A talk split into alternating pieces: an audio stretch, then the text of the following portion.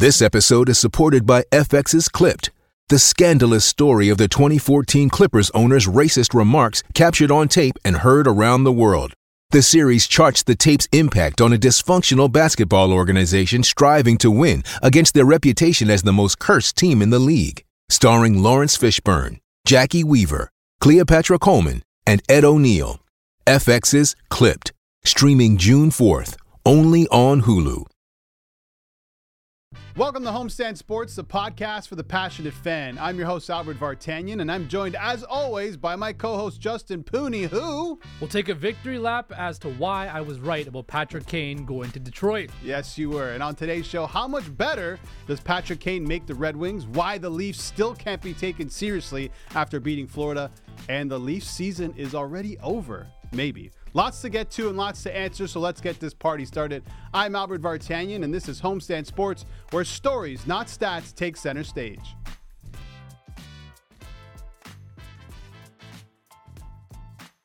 So the Toronto Maple Leafs beat the Florida Panthers in uh, I don't want to say controversial, but kind of controversial way. The double tap, which led to another shootout attempt for the Leafs. Noah Gregor bags it in, and the Leafs beat the Florida Panthers. But in that game, Justin, what was your takeaway? Because before I get into my stuff, I want to hear from you. Mm-hmm. I just thought we saw a lot of the same from the Leafs, even though they did end up beating the Florida Panthers. Well, first, remember a couple weeks ago I said, "Oh, keep the NHL shootout format the same and all of that." I'm sure a whole lot of Florida Panther fans and Paul Maurice want that thing scrapped because what a fugazi win by the Toronto Maple Leafs. Um, this team, my biggest takeaway, Albert, is this team continues to not be able to win in regulation. They have 11 wins on the season, right? But only five are in 60 minutes. Yeah. Right?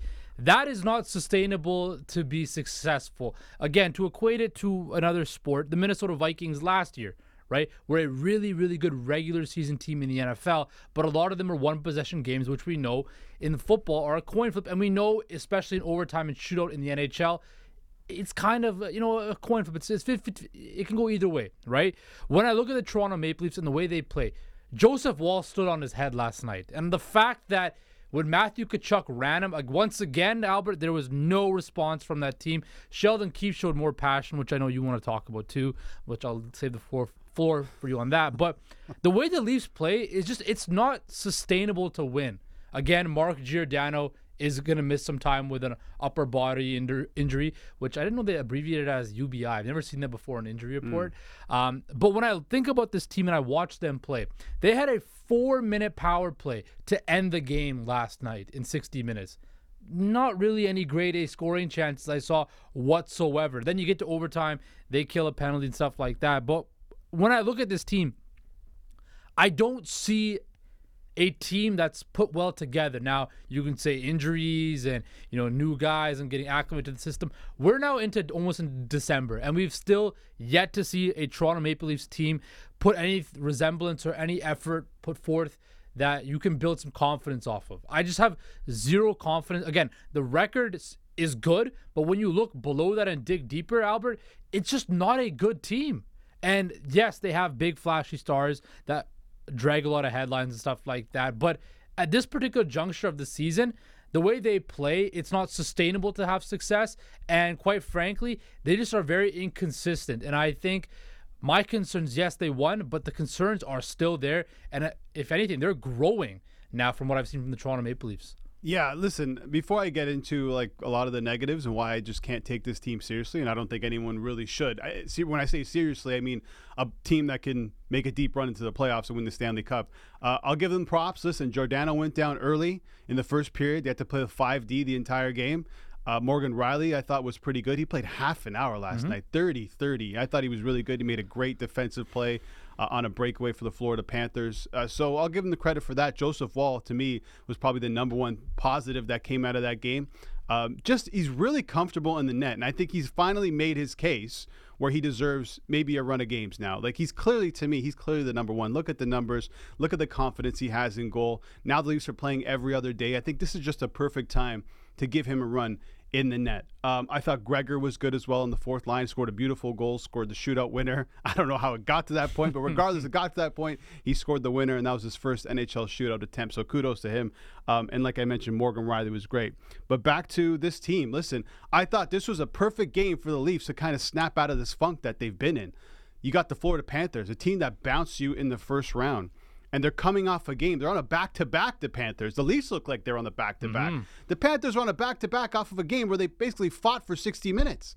You know, Tkachuk was going after his brother and vice versa. There were fights, and every player got a, pen, a 10 minute game misconduct or whatever Yep. it was. And so it was a heavy physical game that the Panthers played against the Senators. So you would s- expect the Toronto Maple Leafs to jump all over that and really dominate this game. That didn't happen. Another slow start in the first period. They're being outscored 24 to 18 in the first period. It's just not good enough. And we don't have to even go through the numbers. Just look at how the team play. Right? They were dominated in their own zone by that Panthers forecheck. They couldn't get anything going in the offensive zone. Not not much in terms of zone possession and puck time. The first line was non-existent. They swapped Marner to the second line from the first line. That didn't really seem to work. Although credit to him, he took a, you know a wrister off the off the chin, and everyone seemed to think that maybe he broke his jaw. Uh-huh. Went to the dressing room, came back with the with the uh, full cage on, and I thought he played better. And I remember I was messaging uh, James Sharpman here of the Homestand Sports Network, and I'm saying well, listen, he's probably going to come back and play like a, a warrior because he's got the cage on, and you have no fear. And he played a lot better. He was throwing hits. Matthews was throwing hits, but just it's just the same old, same old from this Toronto Maple Leafs team to the point where, for the first time since Sheldon Keefe has been head coach of this team, going back to 2019, the first time I saw him lose his mind on the bench. A la Paul Maurice last season when the Florida Panthers played the Leafs here and he lost his mind and the Panthers went on a run, ended up going to the Stanley Cup final. I don't think that's what's going to happen with this Leafs team because that happened in March. The Leafs have such a long way to go. But what that tells me is that he's sick and tired of this team showing next to no character, next to no fight against a team that bounced them and beat them up in the playoffs, where the where the Leafs had no answer for anything, even all the scrums. I think of Marner getting punched in the face. I think of Matthews picking up sticks. No one standing up for the defenseman. No one standing up for their goaltender. It's the same old thing. And also, Keefe is probably starting to feel the heat. Like, hey guys, we're middle of the pack right now. You know, Detroit's getting better. You know, Ottawa's not great, but Buffalo's a good team. Boston's good. The Panthers are dominating. They've missed two of their key guys on the for most of the season, and this is how you guys show up in this game. I don't want to go all scorched earth here in November, but I just if I'm talking to all Leaf fans here, just expect the exact same thing to happen come the playoff time. Nothing has changed with this team. There's no characters. There's no fight. They clearly keep talking about wanting to prove themselves after that Boston incident where Marchand took down Liljegren and went in front of the bench and was calling out the bench and no one did anything about it. They're still trying to prove themselves. Yesterday, Matthew Tkachuk went into the goaltender. Okay, he was getting pushed by Matthew Knies, but regardless, if that was flipped, if that was the other way around, and a Leafs player went into Bobrovsky or Stolarz, who was in net yesterday, the Panthers would have been all over the Leafs. And that's just the way you have to be. You have to kind of be a, a little, little bit irrational in the NHL. The Leafs don't have that type of character. And the Panthers didn't even play their playoff style. When the playoffs come around, all these teams have a second gear, a third gear, a fourth gear, and it ramps up. The Leafs don't have that. Even if you give the Leafs a 100% healthy roster, they still cannot compete. And this is what frustrates me about this team is it's November and I can already see the end. Yeah. No, look, when you look at this, you said you hit every nail on the head perfectly. This team is soft, right? This team likes to come out in the media and say we're gonna change things. Things are gonna be different. That's the tell tale of the, of the Toronto Maple Leafs. Every single year, whether it's they blown three-one lead, whether it's to losing to Tampa on seven or to Washington, to Boston, whatever. Every year they like to come out there and pontificate and say things are going to be different. But you're exactly right, Albert. The Toronto Maple Leafs are what the Toronto Maple Leafs are a team comprised of a lot of high end talented players. But after that, there's no spine, there's no fight, there's no character, there's no nothing. And most importantly, there's no playoff winning with the Toronto Maple Leafs. No. Max Domi was brought in to be, you know, a, a gritty, you know, sandpaper type of guy.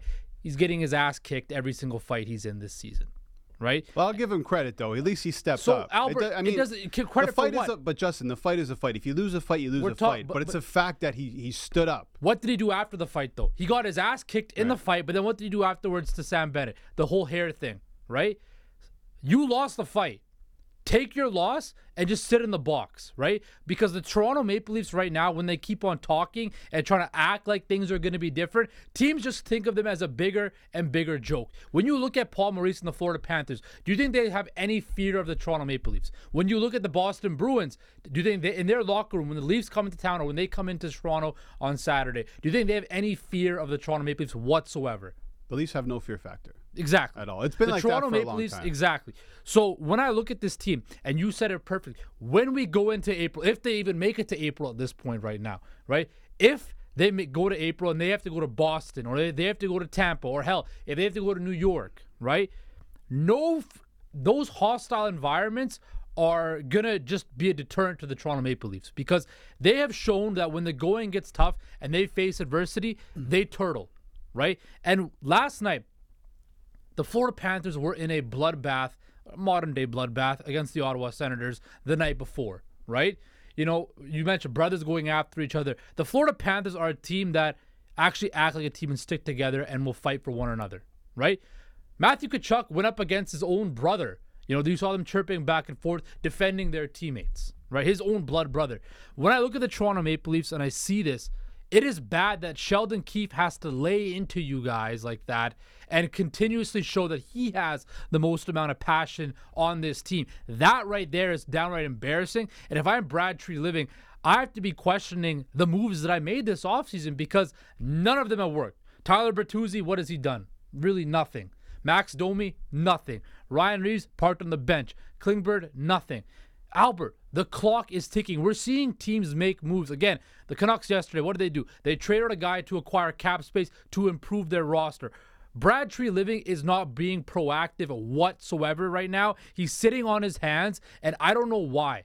This team has a whole lot of glaring holes. They're in win now mode. And the fact that this general manager, this front office cannot be proactive and do something is downright embarrassing because once again this fan base and this team are going to get built up to such a high high expectations as the season goes along just to have the same conversation once again in May as to why the season was an epic failure. And they should probably be concerned about making the playoffs. I know that's crazy to say in November, but the injuries are starting to pile up, especially on the blue line. Look, Giordano just went down. We don't know how long he's going to be out for, but he's going to miss some time. This is a guy who's logging some of the most minutes on that back end in multiple scenarios, right? On the penalty kill. Now you're going to be missing him. Liljegren is still out. John Klingberg is gone. It mm-hmm. doesn't look like he's going to come back. We're still going to wait for some clarification on his injury and, and whether or not he's going to have surgery. But now that leaves what? Rielly Brodie, Jake McCabe, William Lagesson, Simon Benoit, Connor Timmins. This is, not good for the Toronto Maple Leafs. I'm telling you right now, this is a horrible position. And now Brad Treliving is dealing from behind the eight ball. On whatever deal he needs to make, it's going to be difficult because teams know that the Leafs are desperate. They're going to need some blue line help. Forget the Stanley Cup. Forget it. It's at this moment in time, it's not going to happen. And Justin, I'll ask you this. I, don't think it really matters what Treliving does with the blue line mm-hmm. in the bottom six because if your top six guys or your top four, the core four guys, aren't willing to put it all on the line, a la Matthew Tkachuk, the way he does it, 100 point guy who gets physical. And I know Matthews isn't like that. I know Marner isn't like that, but they don't show anything near that. And if your if your core players cannot show that and be the ones at the front line, what is your bottom six guys going to do? Because you have to lead by example, and they don't have leaders in that way. I think what you mentioned is you can win with these guys being your best players. They don't Win have what? To, they don't have to play physical, But right? win what? they can win a, with guys like Matthews, Marner, and Nylander. There's that's enough high end talent to win a Stanley Cup. I again, I believe that, but it's the secondary pieces, right? Can those guys pick up the physicality? Can those guys do that? Because you know Matthews, Marner, Nylander are not going to be the guys in the corner. The fact that you have a captain in John Tavares that doesn't do anything that a lot of times I never notice him on the ice whatsoever. This guy's getting paid $11 million to do what? No, he's had a good season. He's had a good season, but what I'm saying, when the games matter, though, Albert, right? When the games, the stakes increase, I don't notice John Tavares whatsoever, right? He is a guy that, again, he's got no personality whatsoever in the locker room. He's not going to hold people accountable in the locker room whatsoever. It's very clear that these other guys come in and they assume over the talkative leadership role. And I get that's on John Tavares' personality, but you are the leader of the Toronto Maple Leafs, probably the biggest brand in hockey, one of the biggest brands in hockey, and you can't stand up and be a leader of your team, a, a lightning rod for your team. No, that's also another problem. He's not when your captain is going out there and doing things, right? And setting the tone, that gets everybody else in, involved as well, right?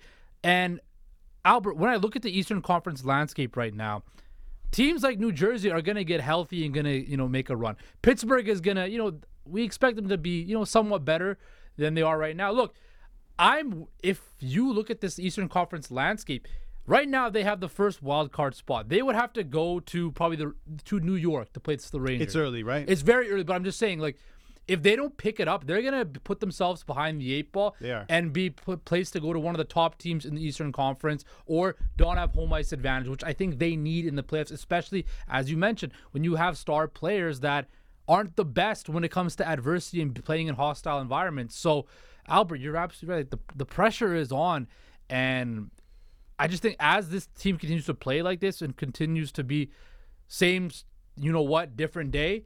It's just again, te- teams know what the Toronto Maple Leafs are, and the league knows what they are, and I don't think anything's going to change unless Brad Treliving makes a move or uh, wholesale changes have to happen because this team is just it is what it is. Yeah, a big move needs to happen, and this is what I mean about you know some of the stars in the Leafs not stepping up. Look around the league, okay? Let's look at the Pittsburgh Penguins. Crosby is ready and willing to fight and get dirty, yeah. right? One of the best players in the NHL have been like that way since 2008, 2007, whenever he came into the league. You look at Vegas, Mark Stone, captain, one of the top guys on the team willing to get into the mix.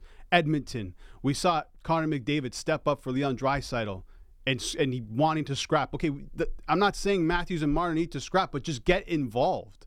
Just get involved. Boston, we see it all the time. Tampa, all of their stars do it. You just don't see that from the Toronto Maple Leafs. Mm-hmm. So chopping and changing the bottom six, adding to the blue line is not going to do anything. It, there needs to be some sort of culture reset and culture change, and that may be sending one of those big four away. And I think that's what might need to happen because this cannot continue.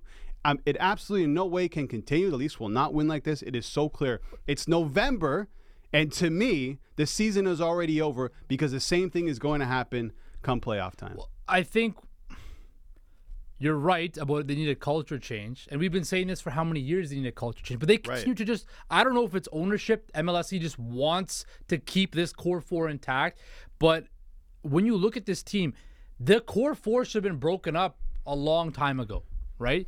Eh, the fact that the insanity that this organization believes and continues to believe that a team led by Marner, Matthews, Nylander, Tavares, Rielly can win you a Stanley Cup, it's fool's gold, and it's been fool's gold. They continue and rather the best organizations and the best companies and the best whatever in the world are the ones that can pivot and make changes when things are still going good. A year too early rather than a year too late, right? The Maple Leafs are on a trajectory where it's going to be too little too late to get, you know, to move off these guys if they continue this. That's why in this, you know, the next 6 6 to 8 months as we figure out the rest of the season and going towards next season, how do this? How does this team pivot? Because a pivot was made last year when Kyle Dubas left, but they need a complete pivot, whether and that's on the ice as well. You can't keep running back the same big guys and expecting a change. No. So you have to pivot, and it's going to be big because there's a lot of big decisions that have to be made. You kept Matthews, but everything else should be left on the board. Where do you go? Because as you mentioned, the season is basically predetermined for the Toronto Maple Leafs. It's going to be a first or a second round exit, and that's it.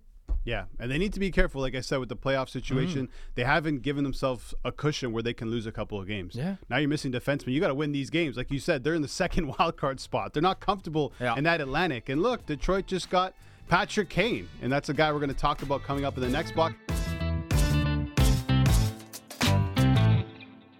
Okay, Justin, I got to give you some kudos, man. I hate doing it, but I have to.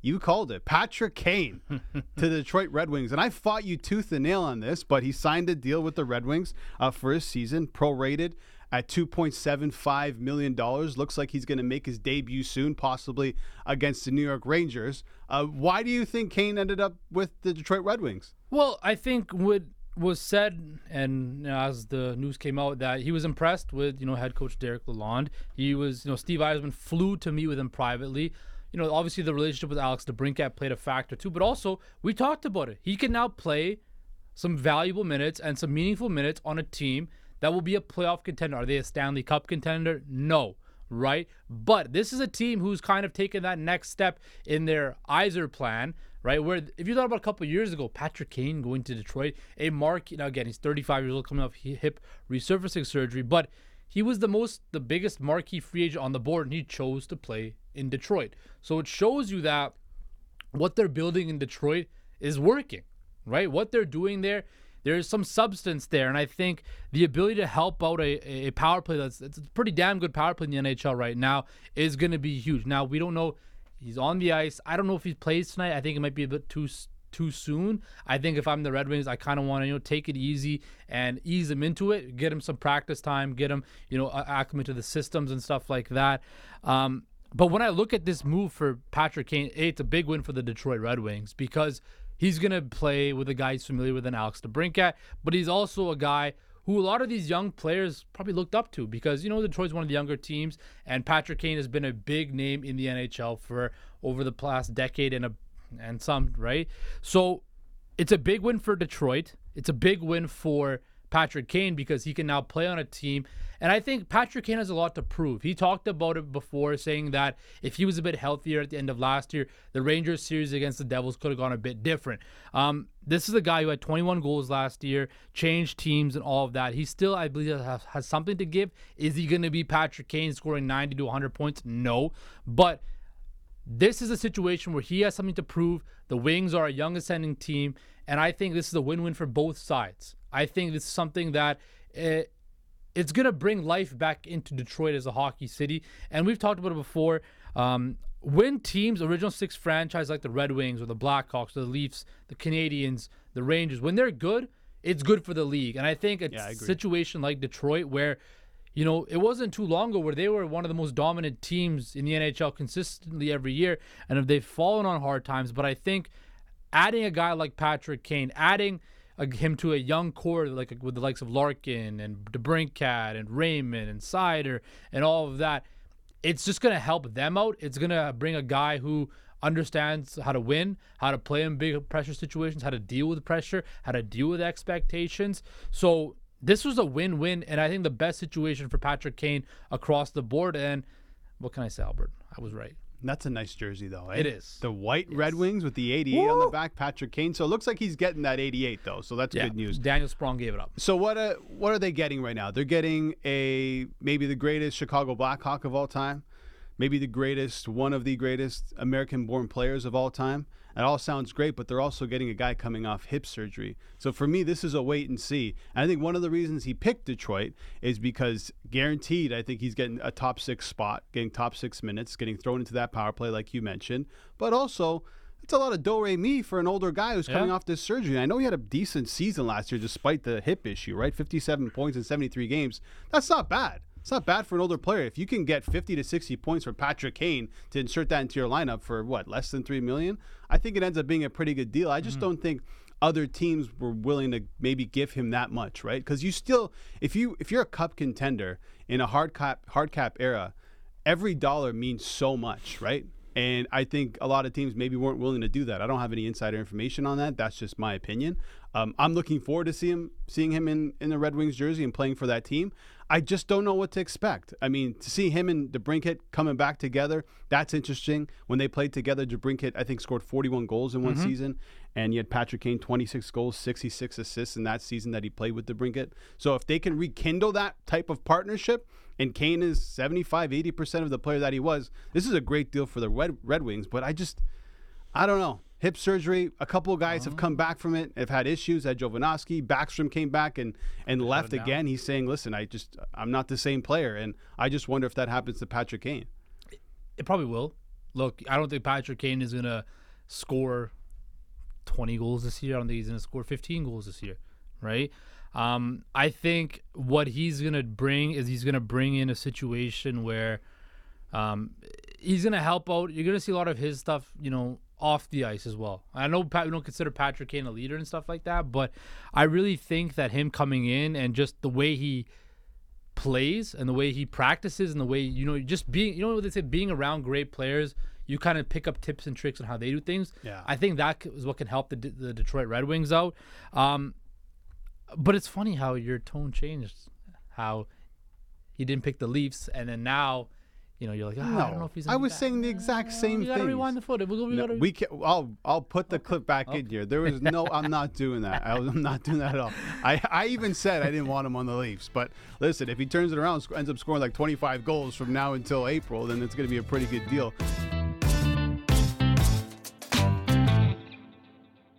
Let's bring in our betting expert from NorthStar Bets, Steven Psihogios. Stevie P. Uh, before we get into the Thursday night football game at Seahawks uh, at the Cowboys, I have to bring up the Buffalo Bills. You came on here, you gave us a big dog pick for them to take down the Philadelphia Eagles.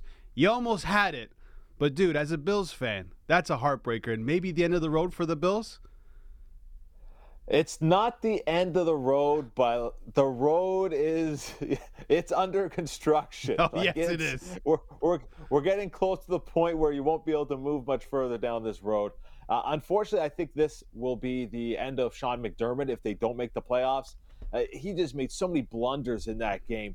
I mean, first of all, the decision to call a timeout to try to ice the kicker when you knew if he made it, you're getting the ball back with 20 seconds. And Josh Allen, who had been killing that Eagles secondary all game, just a mind boggling decision. And this one, not as much, but I would have gone for it on that fourth and sixth in overtime instead of kick the field goal because as soon as they kicked the field goal, I knew the Eagles were coming back down the other way and scoring a touchdown. It every Bills fan knew how that game was going to end after they kicked that field goal. So for McDermott to play a little scared in overtime and at the end of the fourth quarter, to me, I think that uh, that almost seals his fate there as head coach of the Bills, especially if they don't make the playoffs this year. Yeah, it's going to be pretty tough. It's a tough schedule coming up for the Bills, uh, but I'm sure we'll talk about them down the road. Let's talk about Thursday night's game. It's the Seahawks, as I mentioned, against the Cowboys. The Cowboys right now laying eight and a half. It's gone up to nine and a half at at certain spots. I know NorthStar Bets it was at one point. Um, do you see the Seahawks uh, covering this big number, or is it going to be a blowout on Thursday night for the Cowboys? Unfortunately for Seattle, like if if I can't back that team because they did not get up for what was probably their biggest game of the year last week, a Thursday night football on Thanksgiving at home in your own building mm. against a divisional opponent, and you get whooped like that, I'm sorry, I can't come back to you the next week, especially against the Dallas team.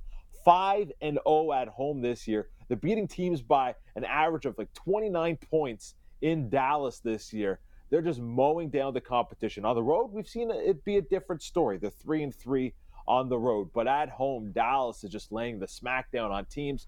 Geno Smith, I know he's not listed on the injury report, but I wonder how uh, you know how healthy he is with that tricep injury. You got Kenneth Walker, who hasn't been practicing this week either. He takes a lot of pressure off of Geno Smith, who let's be let's be real, he has not been good this year. So I'll take Dallas. I'll lay the eight and a half, the nine and a half. I don't care. I'm taking Dallas on Thursday Night Football. You don't, you don't care, Stevie. Eh? Well, I'm gonna tell you you are absolutely wrong because why?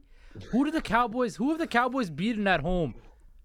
Who have they beaten at they home? beat the Rams. They beat the Rams. The Rams. Beat the Seahawks twice this year. Who beat the that's, Seahawks that's, twice that's, this that's a different year? isolated situation. Look, I agree. The Cowboys have been one of the best teams at probably the best team at home this year. But for Seattle, I do think they can cover because yes, it's another week where Geno was able to get around the clock treatment on his arm. Um, I do expect. Look, their defense for kept them in that game and has kept them in a whole lot of games this season. Right, their offense has not been very good, especially on third down. Uh, I have a interesting line for you, a prop line. The Dak Prescott passing yards. I think it's at 280 and a half. I would take the under on that. What about you? Because Dak's been getting a whole lot of talk on, you know, MVP conversation as well because the Cowboys have been steamrolling teams.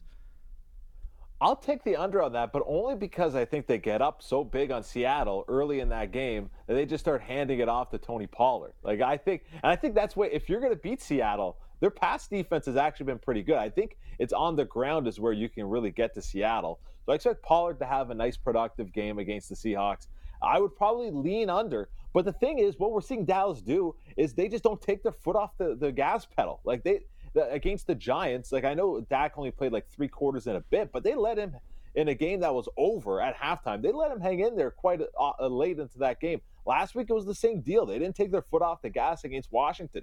Like when it comes to this Cowboys team, I don't know if they're rallying around this Prescott for MVP uh, you know, kind of candidacy and push, but like they just they just don't stop. They don't relent. So that's why I think it doesn't matter what the number is. Like you don't average 41 points per game at home by taking it easy on opponents. They're just laying it on opponents uh, game after game. So I'll take Dallas here. I'll lay the points. So one thing that keeps happening in primetime games, Stevie, and you know this, and whoever's betting on the NFL during primetime knows this, the unders keep cashing. 29 and 9 so far this NFL season. The total for Thursday night's game is 47 and a half. Uh, can you ex- one explain why these unders keep hitting on prime time and where you at with that total? I think a lot of times you see it hit in prime time just because teams don't want to be embarrassed on national television. How do you get embarrassed? You get blown out. It's these one-sided losses. I also think we've had a lot of bad prime time games. I mean, look at this past week. You had the Vikings with Josh Dobbs. Nice story, but you know he's still not a starting caliber quarterback. I would mm. say he's just on the, the, the cusp of being a starting caliber quarterback. Going up against the Bears offense that really you know, they had a nice performance against the Lions, but how good is that defense really? Minnesota's defense we've seen play pretty well this year. The Ravens are a good low scoring team. Last week, again, the under hit on the Seattle San Fran game, two pretty good defenses. So I think it's a mix of the matchups we're seeing and also the fact that teams just don't want to be blown out in prime time for the whole country, all of North America to see. So I, that's one uh, reason why I think you're seeing that. But I do like it tomorrow. The over that is tomorrow oh. night against uh, uh, in that game because Dallas they're averaging 41 points per game at home. Like they're just scoring a ton of points, and I think Seattle will be able to put up a, a decent point total if Geno Smith is feeling a little bit healthier. So I, I do like the over in that game. So this sets up perfect for a 42-41 Seahawks victory tomorrow at Cowboy Stadium. I love that. Love that. Now, uh, Stevie, quick question, kind of breaking news in the NFL. The Jets opened up the 21-day practice window for Aaron Rodgers. Tell me why we should actually believe that Aaron Rodgers is going to come back because I have been a huge deterrent that he is not coming back. But do you think there's actually a chance he will come back? Zero chance. This is set up perfectly for Aaron Rodgers and and he knew all along this is how it was going to set up, right? Only Aaron Rodgers in a season where he doesn't play a game are you talking about this man for the entirety of the season. Kirk Cousins tore his Achilles. You don't hear about him at all. But Aaron Rodgers every week works his way into the media cycle. And here's what's going to happen with Aaron Rodgers he's going to be, quote, cleared to play at the end of the year, but out of an abundance of caution, the Jets are going to hold him out of the lineup and he's not going to play until next season because they'll be far out of playoff contention. It's a win win for the Jets. You get to keep your quarterback healthy for next season, and you don't have to waste him on a lost season.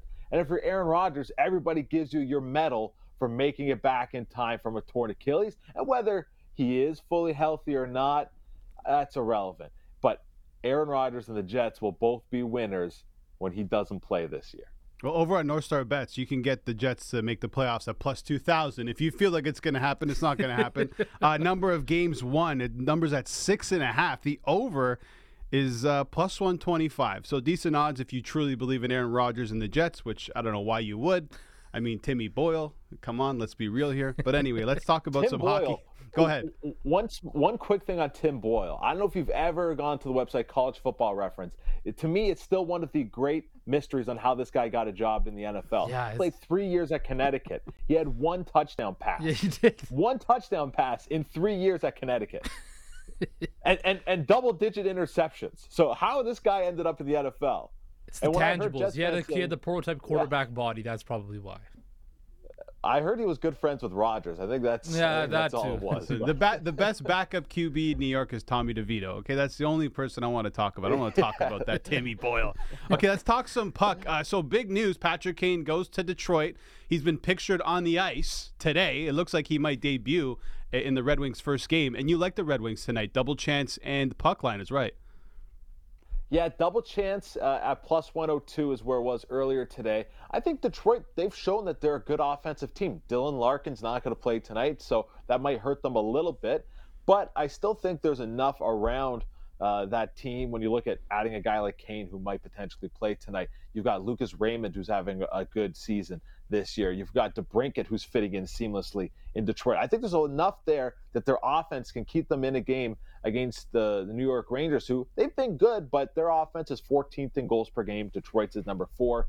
Detroit number 14 in save percentage. The Rangers are number three. So I think this is a closer game than the odds suggest. So that's why I'll take Detroit on the double chance market. The Habs taking on Columbus, and you're looking at the total here.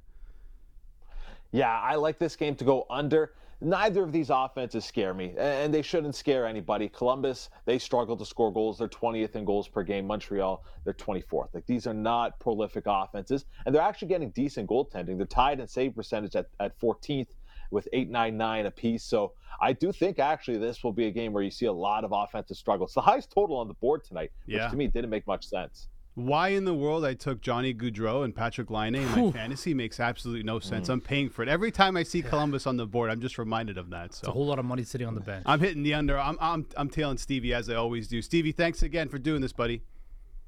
No problem. Thanks, guys. And look, Justin, I hope it's a good night for your Seahawks, but uh, I don't know. Oh, you, trust me, they're, they're winning tonight. Um, tomorrow night, they're winning tomorrow night. No, no questions asked. It's the biggest game of the season. Seahawks will win, 42-41 tomorrow from AT&T Stadium. We'll have to wait and see. Thanks, Stevie.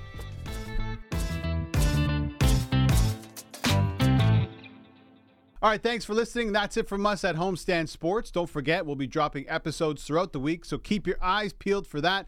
You can find Homestand Sports anywhere you download your podcasts, including Apple, Amazon, and Spotify. Thanks again for listening. I'm Albert Vartanian. This has been Homestand Sports, where stories, not stats, take center stage.